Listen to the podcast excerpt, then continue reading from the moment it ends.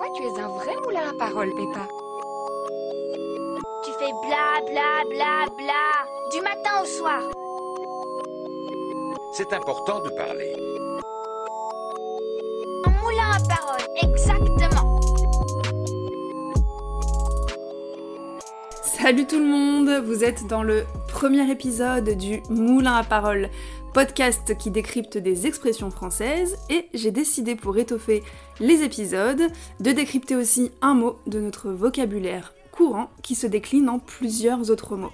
Vous allez vite comprendre dans cet épisode. On commence tout de suite avec la première expression.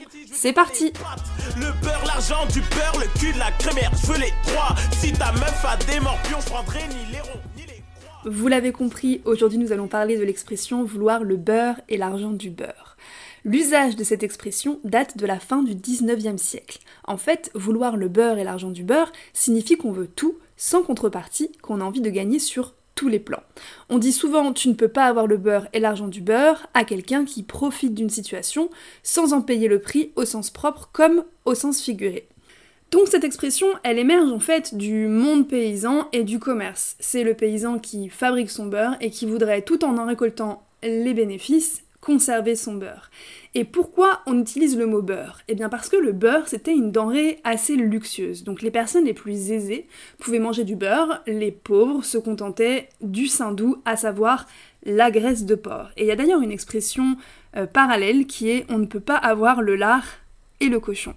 Le beurre est d'ailleurs utilisé dans d'autres expressions et il a une signification de prospérité, de quelque chose qui a de la valeur.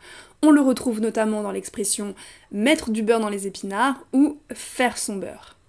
On l'a entendu pendant la musique en transition, il existe une déclinaison triviale de ce proverbe, à savoir vouloir le beurre, l'argent du beurre et le cul de la crémière. On l'utilise finalement assez souvent cette expression parce qu'elle rajoute quelque chose, elle l'intensifie. Donc en fait au beurre on ajoute les plaisirs de la chair et on utilise cette déclinaison quand quelqu'un exagère et profite vraiment de la situation. On a fait le tour de la question pour le proverbe le beurre, l'argent du beurre. Je pense qu'on en connaît un peu plus sur la signification et sur l'histoire de cette expression. Alors pour la seconde partie de ce podcast, j'ai choisi un mot et ses déclinaisons qui euh, n'est pas sans rapport en, finalement avec l'expression qu'on vient de voir ensemble. Je vous laisse découvrir ça tout de suite dans la deuxième partie du podcast Le Moulin à Parole. Ça se voit que tu manques de moulaga. Je possède des thunes, je suis à l'aise financièrement, je ne me plains pas. Les affaires marchent en ce moment. Et oui, le monde tourne autour de lui. Le fric, le pognon, l'oseille, la quicheta, autant de mots qui veulent tous dire la même chose, l'argent. Leurs usages varient en fonction des régions, des milieux et des générations.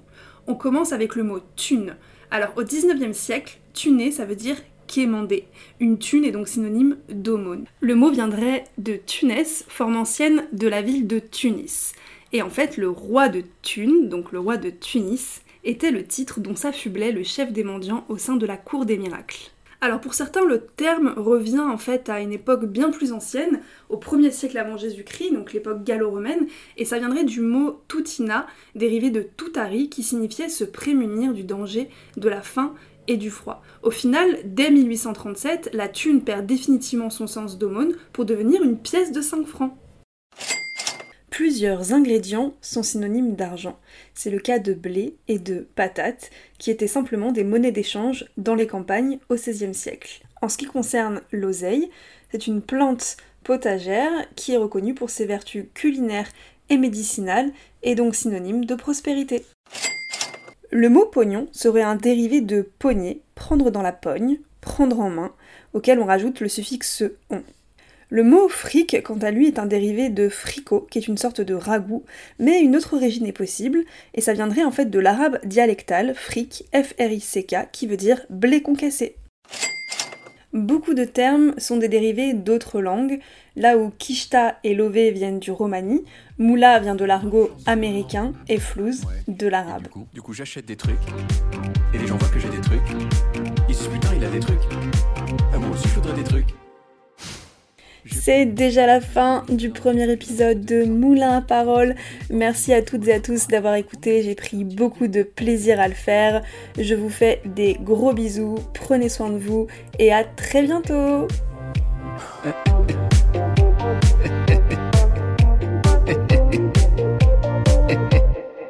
Je possède des thunes, je suis à l'aise financièrement, je ne me plains pas. Les affaires marchent en ce moment.